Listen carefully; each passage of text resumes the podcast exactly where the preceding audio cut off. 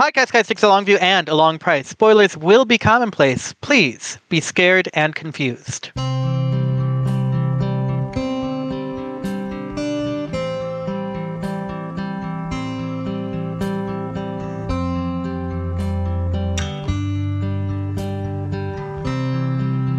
Good morning, faithful reader.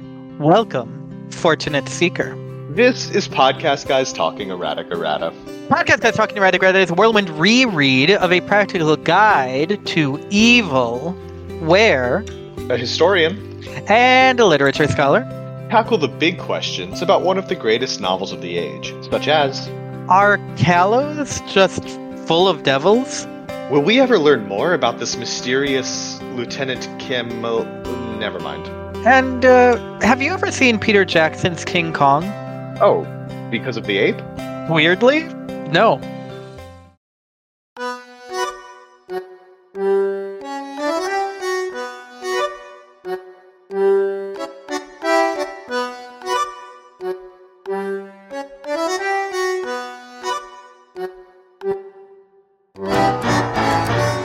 Tyrants do not lose. We face temporary setbacks. Dread Empress, Maledicta 2.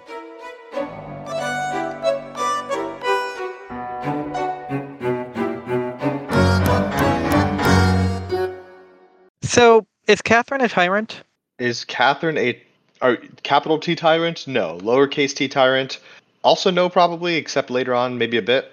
Uh, it's hard to tell what I mean because the Dread Empress started a sentence with the word tyrant, which is, frankly, pretty evil and means she's doing well. But I ask because in this chapter, Cat doesn't lose, but she does face a temporary setback of having her people slaughtered, losing the entire train of wounded, and oh yeah, just straight up half dying again. Only half, though, so what's the big deal? The big deal is the snake, but we'll get there later. Uh, okay. This is a battle against devils, and that's the whole of the chapter. I've covered every point of overview interest with just that. And like with all battle focused chapters, that does not mean that it's not interesting or engaging. It just means that from a hey, let's summarize where the plot's going, there's basically nothing to say, which is fine. You know, you got to have battle chapters and a thing about a, a, a, story about a war, but the summaries just sound very distant, I guess. So let's zoom in. Last chapter ended with devils bursting from everywhere firefly devils and maybe that was it mentioned i have to check i think it was just the firefly devil at the very end Last chapter ended as Catherine yelled ambush, the wounded started being torn apart, and a swarm of devils clustered in the trees. Instead of that immediately bursting into pitched battle, however, there was enough time as Catherine fled to have a little bit of, you know, fun commentary. This could have been a pleasant evening, you know. I complained out loud. Sure, the blood colored moon is a bit of a mood killer, but when's the last time I just went for a ride? Great job, Catherine really trying to stay a witty protagonist so you don't get killed. And you know what? It works. Partially. 80%. 70.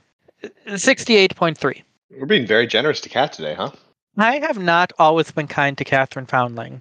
And Catherine Foundling has not been nice to the world and will not start. Also saves it. So, you know how you regularly say I am as brave and powerful as Catherine Foundling? I could do all things that she has done so far in the series? I do recall saying that. Well, Catherine encounters a snake, and a snake devil, to be clear, but it's still just a snake. And for some reason, she says, Oh gods, no, not a snake. And that's not a big deal. I'm not even afraid of snakes, so I'm actually better than Catherine. Oh, hey, good for you. I'm honestly, this is why I chose you to be my co-host because you're not afraid of snakes. I'm so sorry. I did not prepare for this episode, and I just read the next sentence, and I, I, I need to take this back. Or, well, no, I'm I'm not afraid of snakes. Snakes okay, are cool. I was worried about the fate of the podcast, but glad to hear that. But apparently, this it is it's not oh gods, no, not a snake. It's oh gods, no, not a snake, but rather, she says, I'd seen centipedes before, but this one was large as a small horse and covered in small pincers all over its length. And if I were her, I would have died at the sight because centipedes. Yeah, don't need those being bigger than they already are. But at least, you know, you can't make anything more horrifying than a centipede. And I know I'm setting you up to say why this is more horrifying than a centipede, but I actually mean it because come on. Um, the pincers on this centipede are forming the patterns that look like human faces that are screaming and weeping. I think that might be worse than a normal horse sized centipede. I believe my co host has died at the site, or rather, the imagined site. That's really too bad. Catherine can hear what it is that they are trying to say, but she stops herself before she can really interpret it. Uh, as the voices can be made out, she says, no, thank you, more or less, which I have to say is absolutely the right call. If the pincers forming human faces on the back of a giant centipede are talking, they cannot be saying anything that's good for your you for your for your you. Actually, maybe I am better than Catherine. Oh, Catherine leaps zombie over the beast as it as its front rears up and opens into a jaw lined with four weeping thorns that snap at the horse's tail. Gross. And she says that the spark of guilt she'd used to get when stepping on centipedes was gone permanently. And uh, the the spark of what? exactly. I haven't felt that because I'm decent. Stepping on a centipede is kind of gross, but guilt? It, I feel satisfaction when I kill a centipede.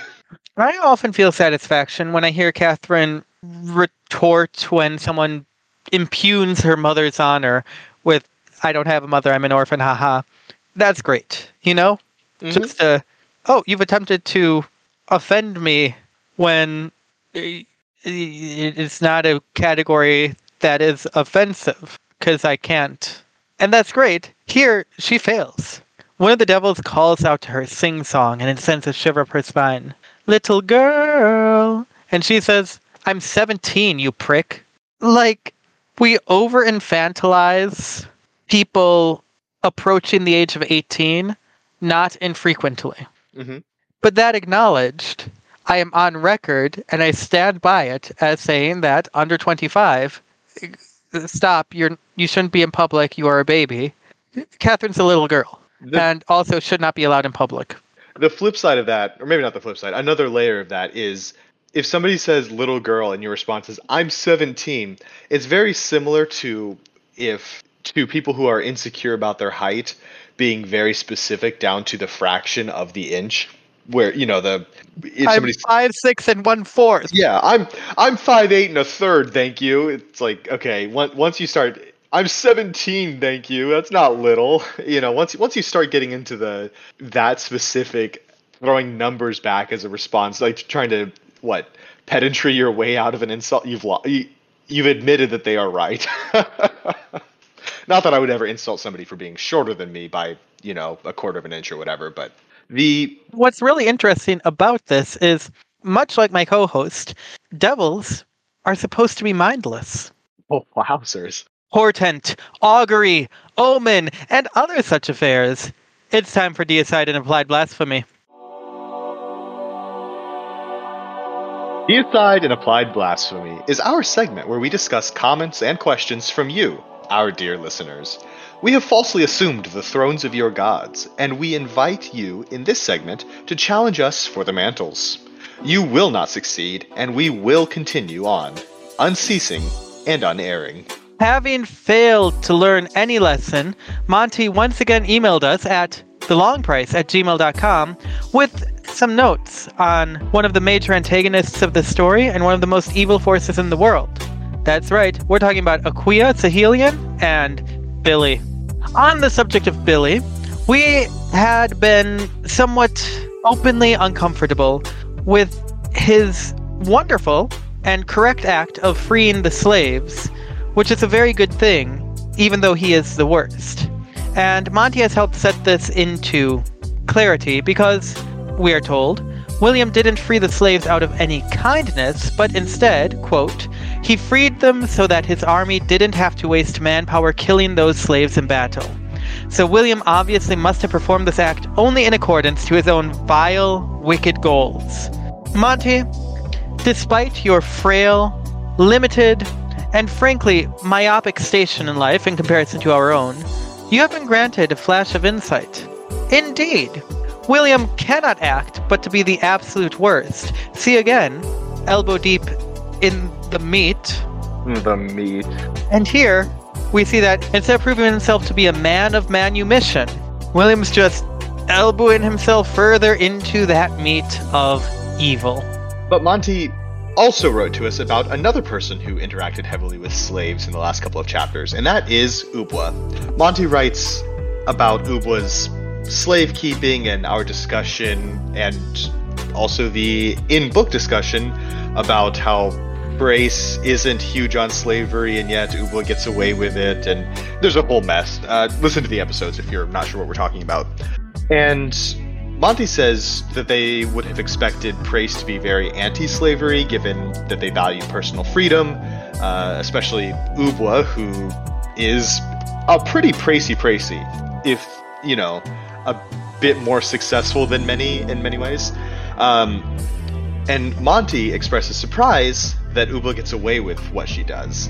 And uh, Monty goes on to say that they think that that's because the Empress knew about her crimes but decided not to act. Maybe the Empress allowed Uba to commit these crimes either to catch her in one big act or to allow Uba to finish her super weapon and then steal it. Still, pretty interesting nonetheless. I agree. I think it is interesting.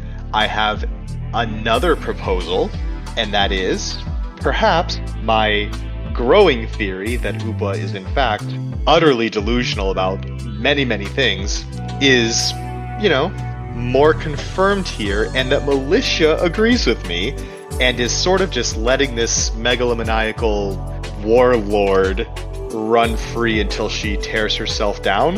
Megalomaniacal warlord slash kid.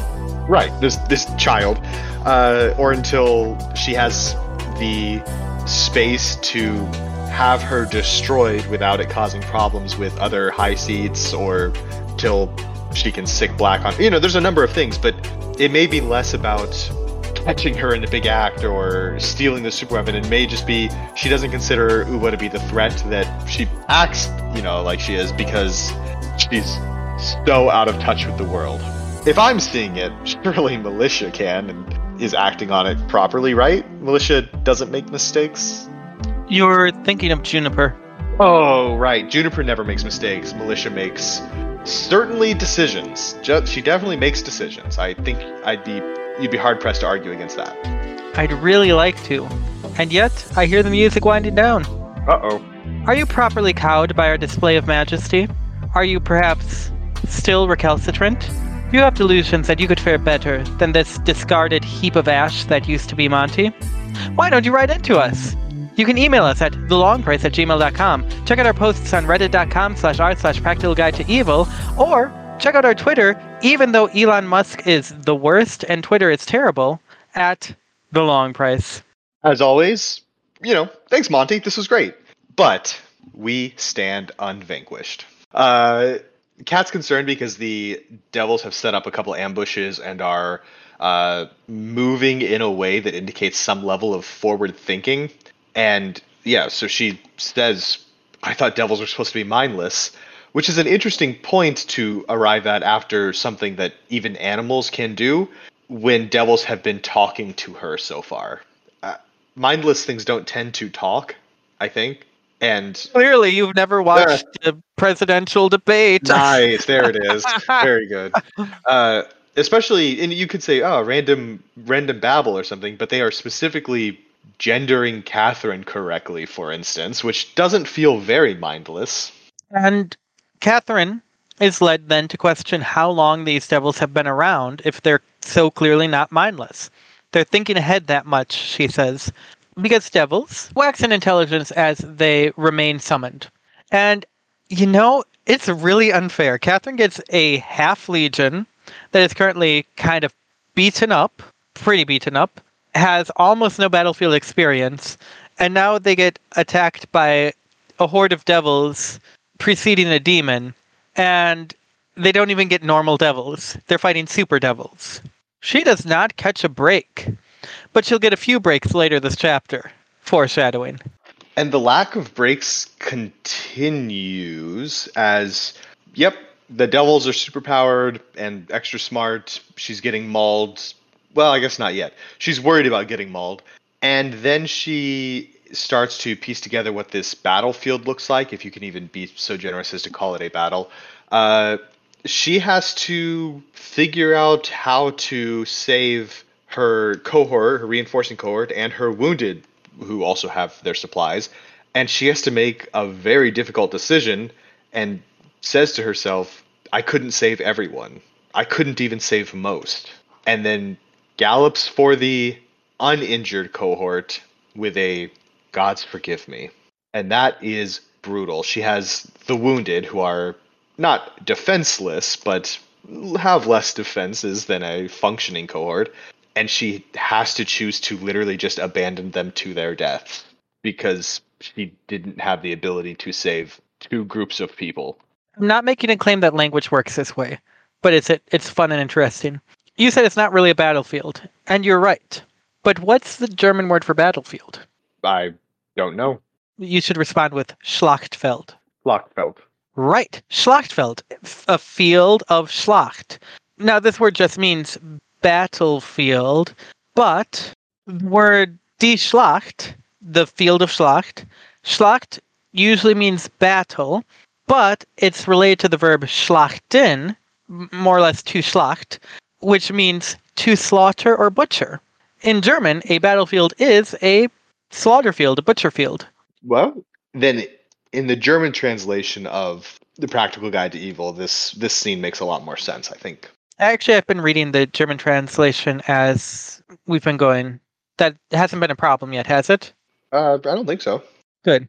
So anyway, Katharina Foundling rides back to the battle and sees that the troops are kind of doing badly because looks like a devil just kind of showed up in the middle of their group. Oops. uh oh. Kind of humanoid in filthy rags, but a jackal's head sprouting from the back of its head, and, says Catherine, from the looks of it, its grip was strong enough to pull apart steel and crush bones. And I love her phrasing here. You know, from the looks of it. The looks of it being either she sees it pulling apart steel and crushing bones, or she sees pulled apart steel, crushed bones, and the devil standing by. And either way, A plus. I, I love how she goes with, but I can't be certain. You know, this is how it appeared to me. She's a very responsible reporter. That's true. Yeah, it you know you can't be sure. Maybe the steel has pulled itself apart and the bones are crushing themselves. That would be corrupt. The maybe this is the demon. Maybe, but I don't think so since Cat kind of just kills it. Well, who's to say evil can't kill a demon? The Corinthian man. Two episodes ago? Yeah, a while ago. Okay. The uh, the squire here is now with her soldiers and is trying to get things organized to get people out of here because that's really the only option at this.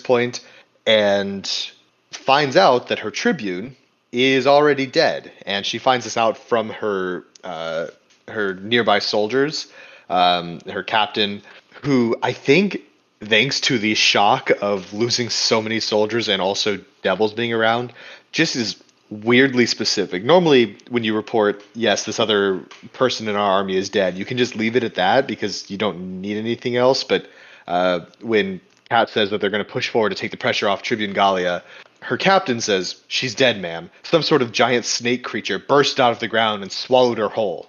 And then there's like a follow up to this about the other captain where a firefly landed on his eye and burst through his skull. You would not believe your eyes if if the devil burst your eye. That was very good. The, I'm actually Owl City.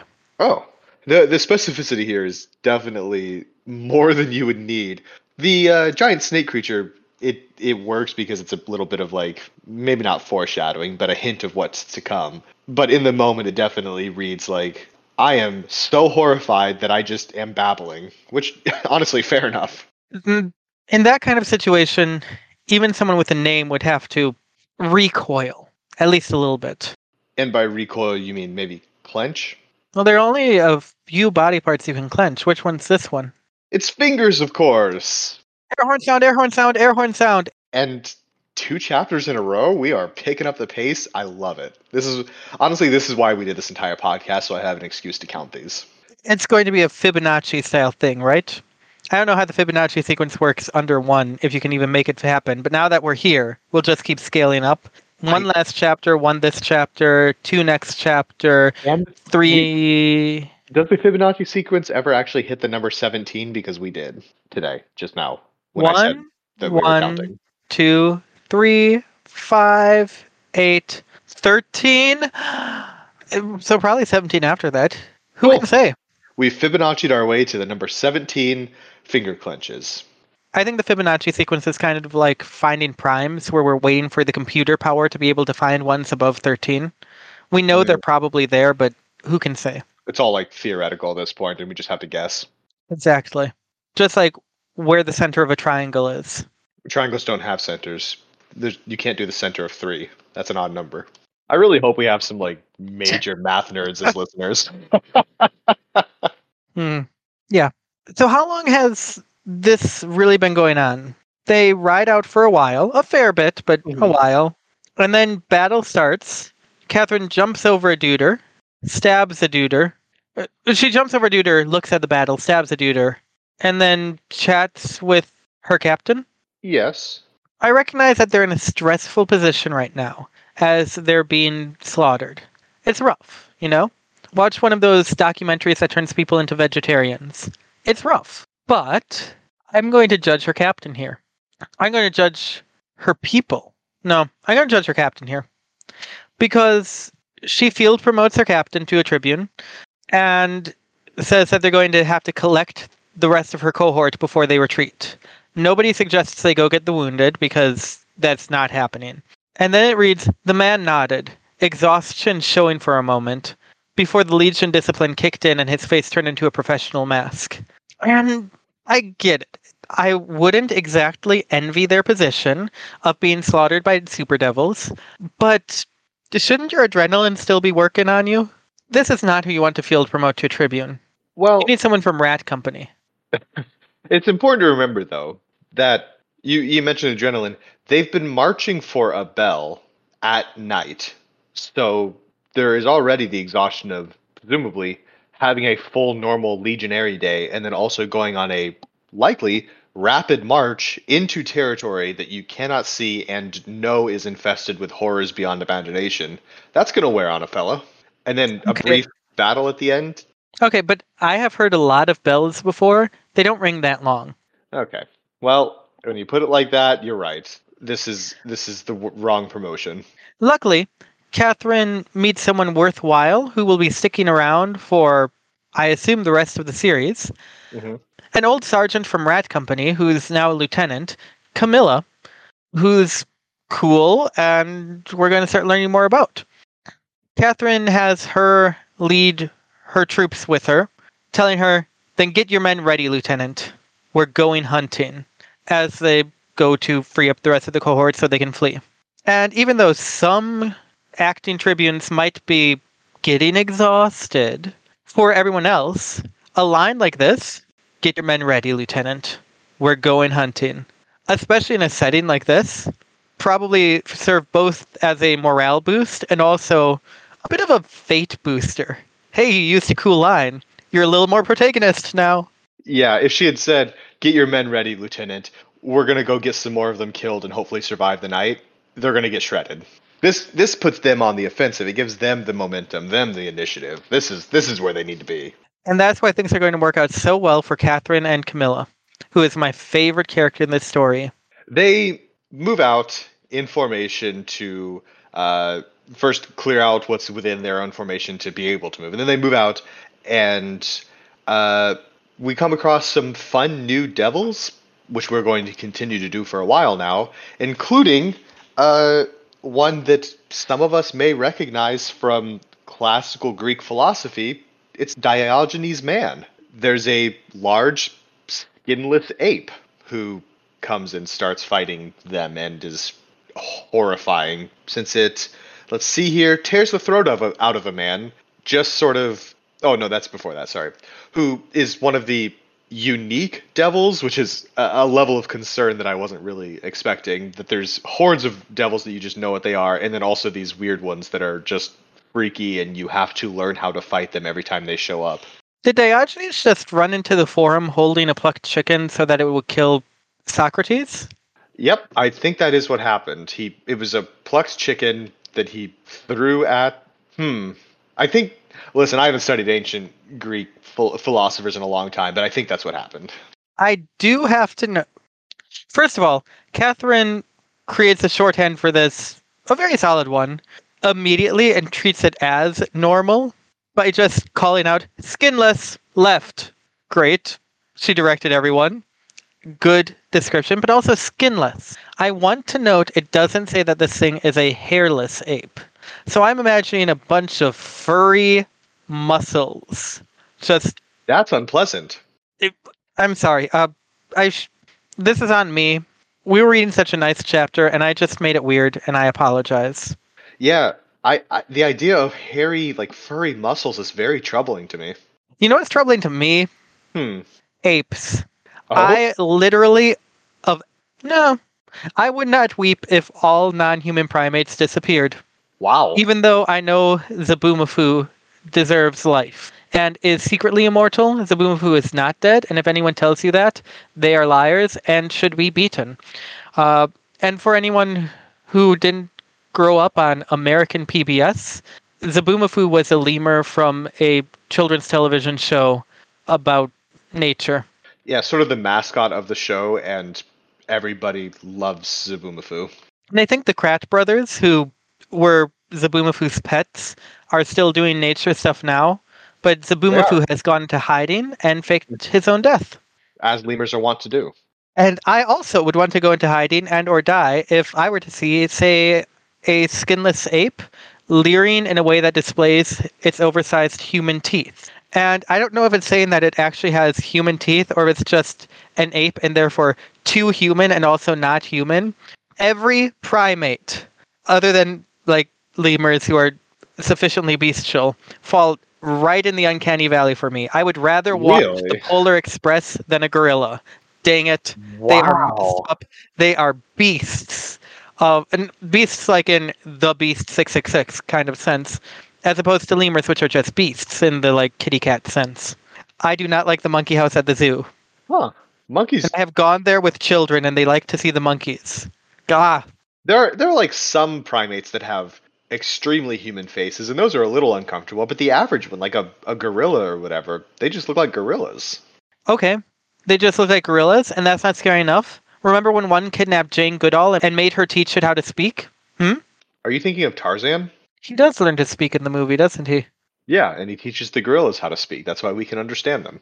So remember when the gorillas kidnapped Phil Collins and made him make another spectacular album?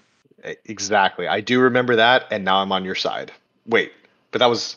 I think we've lost the plot a little bit on this one. For the Uh, first time in this did- podcast's ro- like run. As did physics, it turns out. Oh. Because the, the skinless ape throws a legionary it killed at Catherine. Catherine hilariously has time to think that she has time to wish that it had killed a human legionary instead of an orc, which is fair, before the body hits her shield like a load of a trebuchet.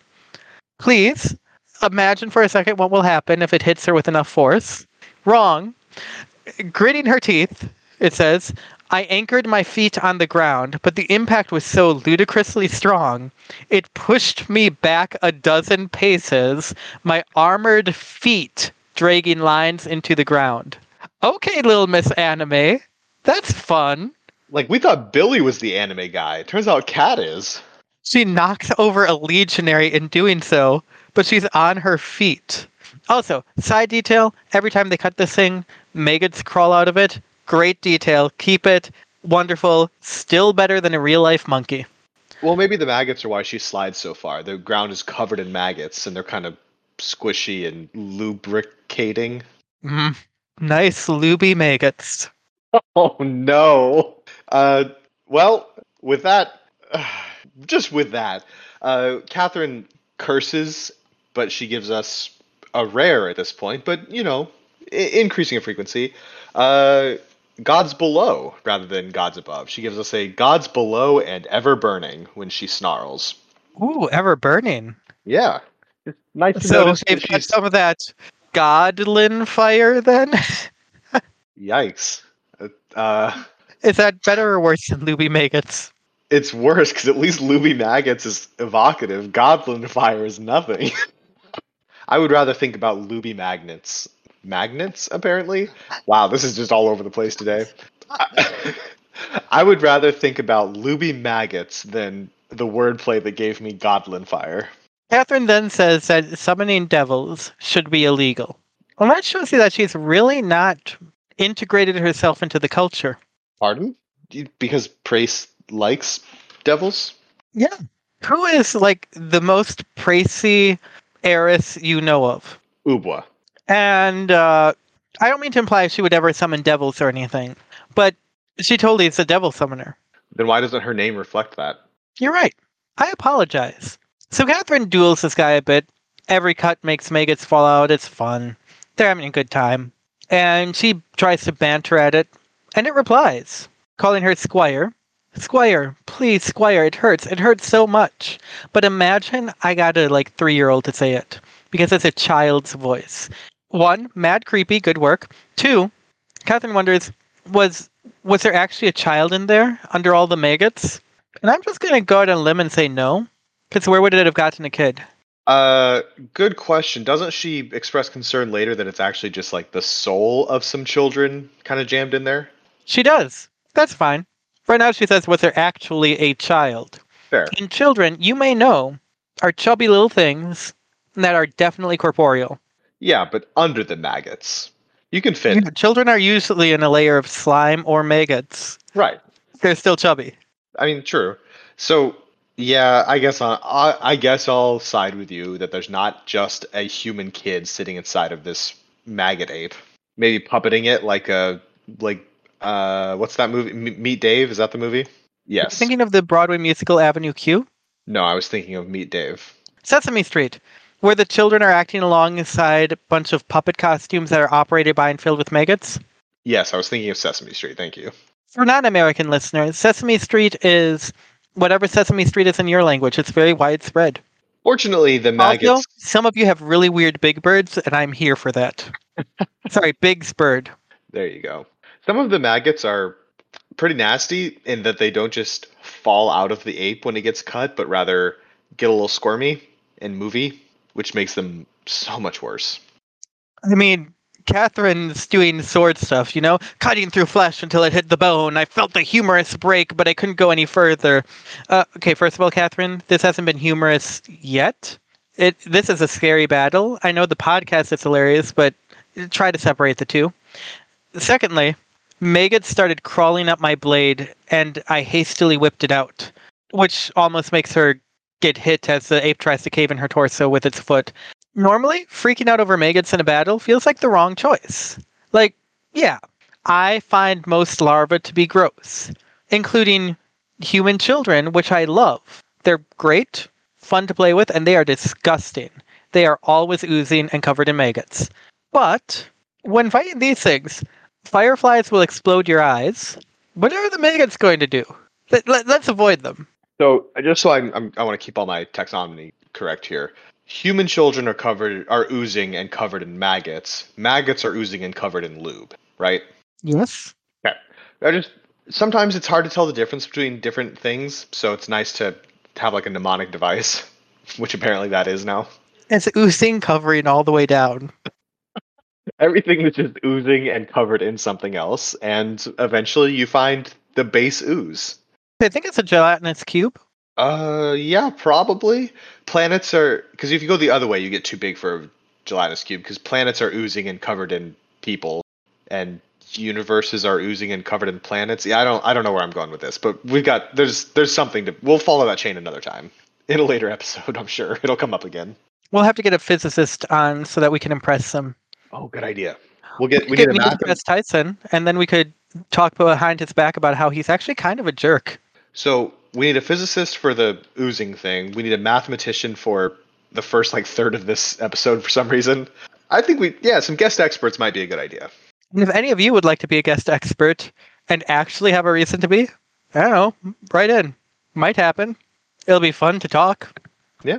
So they kill it, and Catherine Catherine disables it, and then all her people hack at it and kill it because, you know, just like in capitalism, one person gets the glory and the rest of the people do the actual work. Hunting devils is a lot like capitalism. I'm finding it hard to not find parallels. Oh, Catherine tells Camilla that you're getting rather good at this. To which she replies, practice makes perfect. You know, because they're legions and they're cool. And Catherine thinks about it for a bit. That little sentence was the essence of the legions, wasn't it? The ironclad belief that as long as they remembered their training and kept the shield wall steady, there wasn't a force in creation or beyond they could not beat. What did it matter if they were facing angels or devils? So, Catherine, the thing about angels, as opposed to, say, devils, is you don't want to face them. I mean, I get that you face down some angels later on in a prologue chapter, just because, and it's very cool. But outside of that, d- devils are the choice.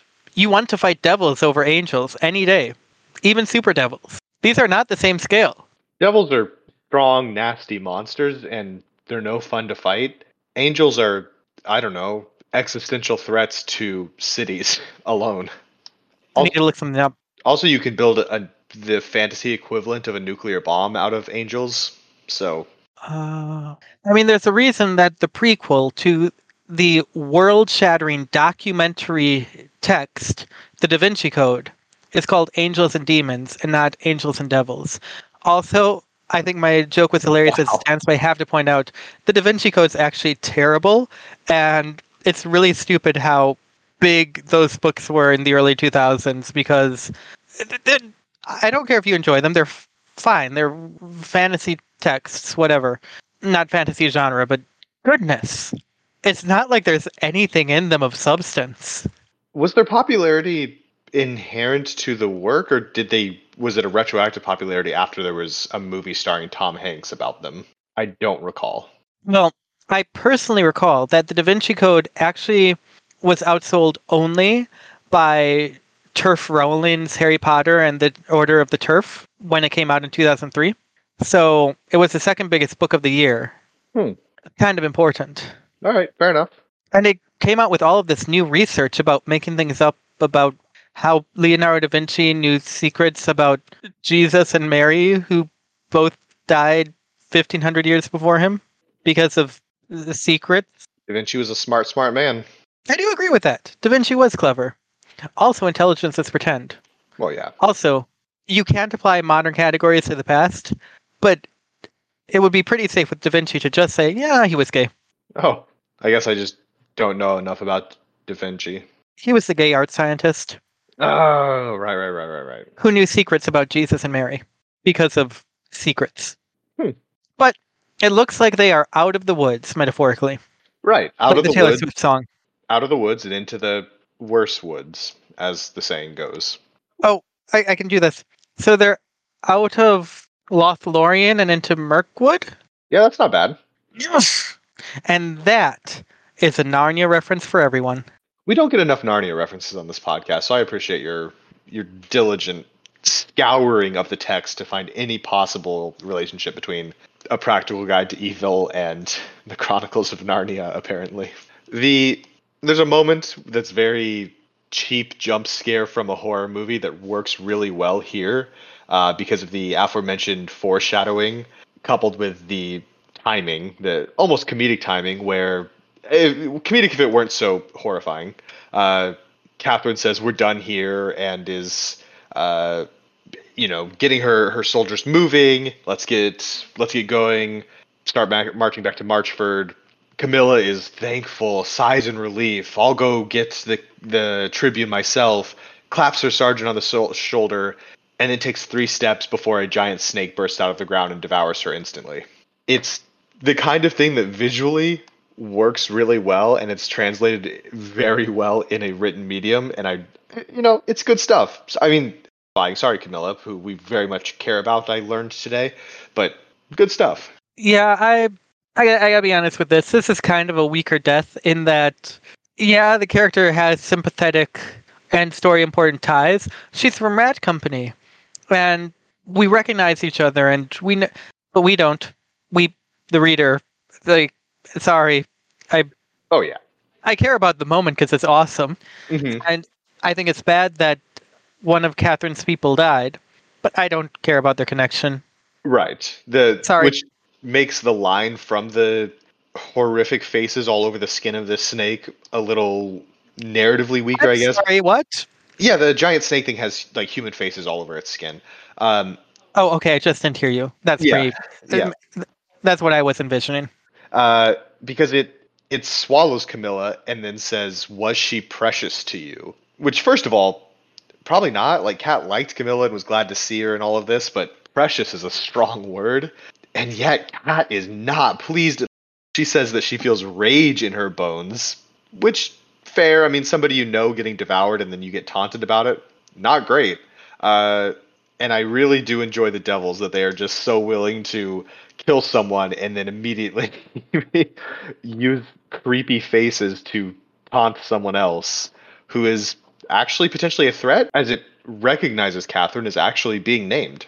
So remember when Nilin died and Catherine changed her entire plan to just start hunting down and killing people, even though that was worse for her army?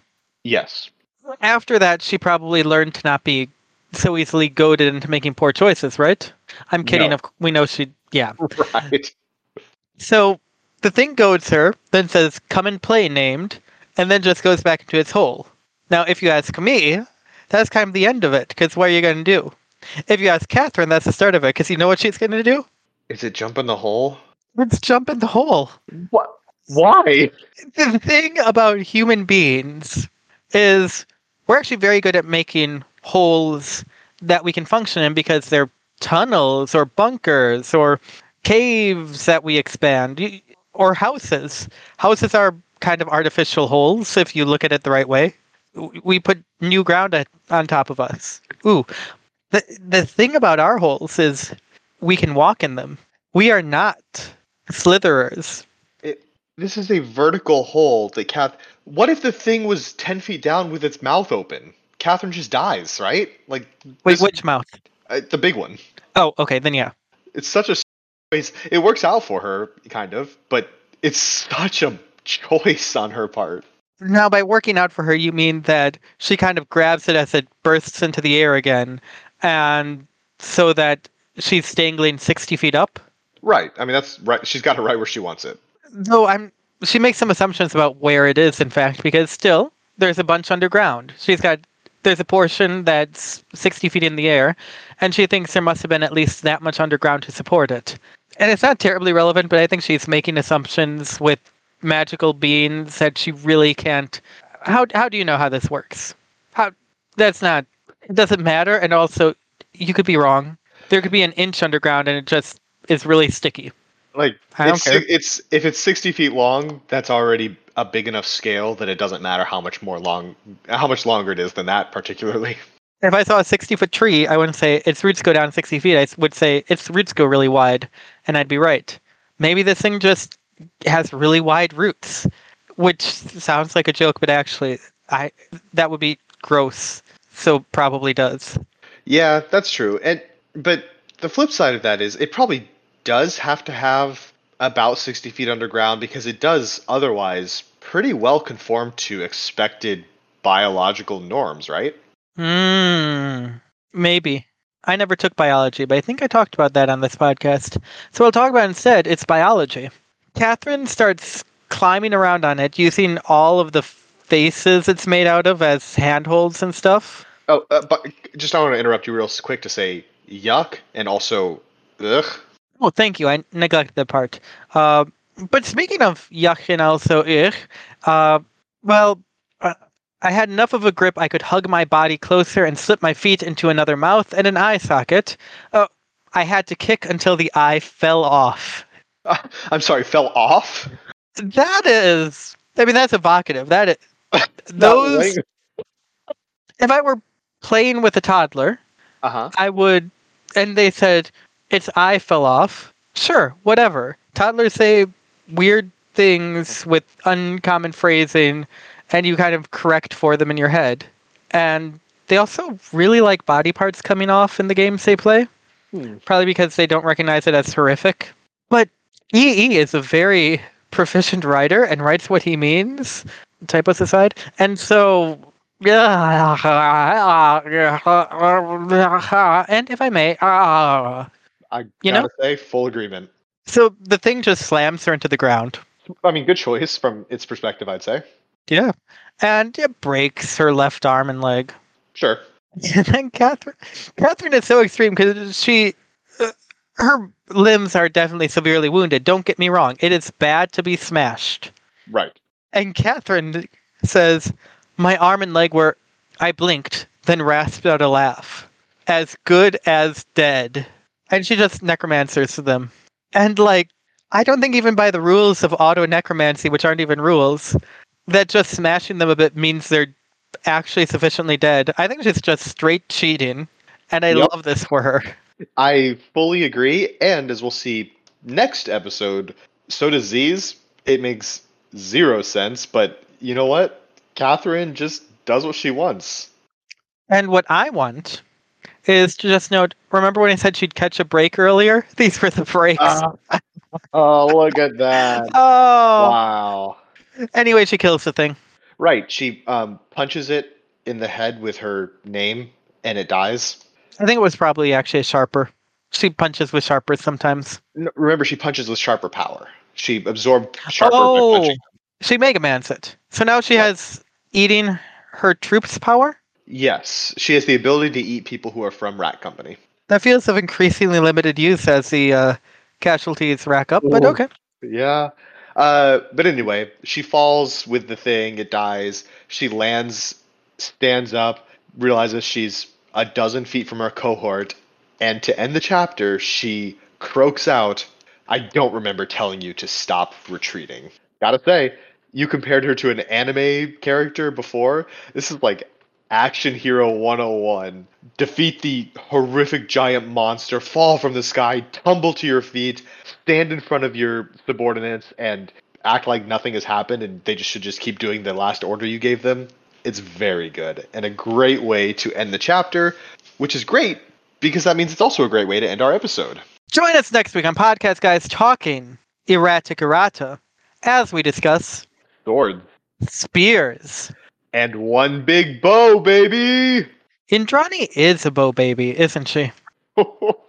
Wade in their blood.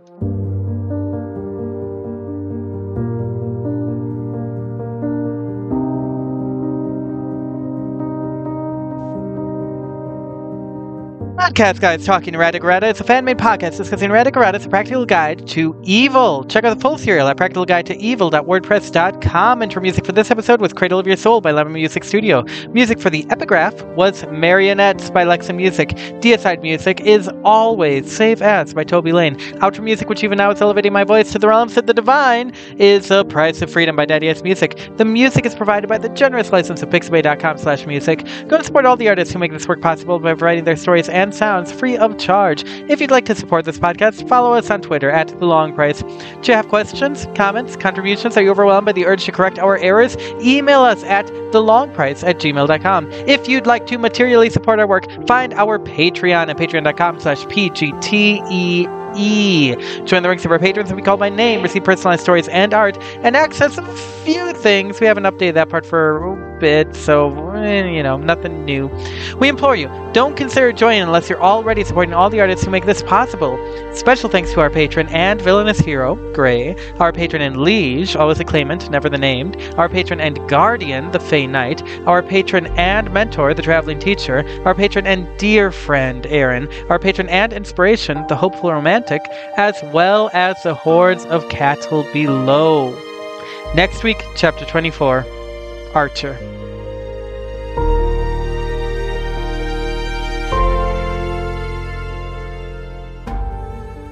And uh, have you ever seen Peter Jackson's King Kong? Oh, because of the ape? Weirdly, no. Do you, do you think they're going to realize that I haven't seen that film?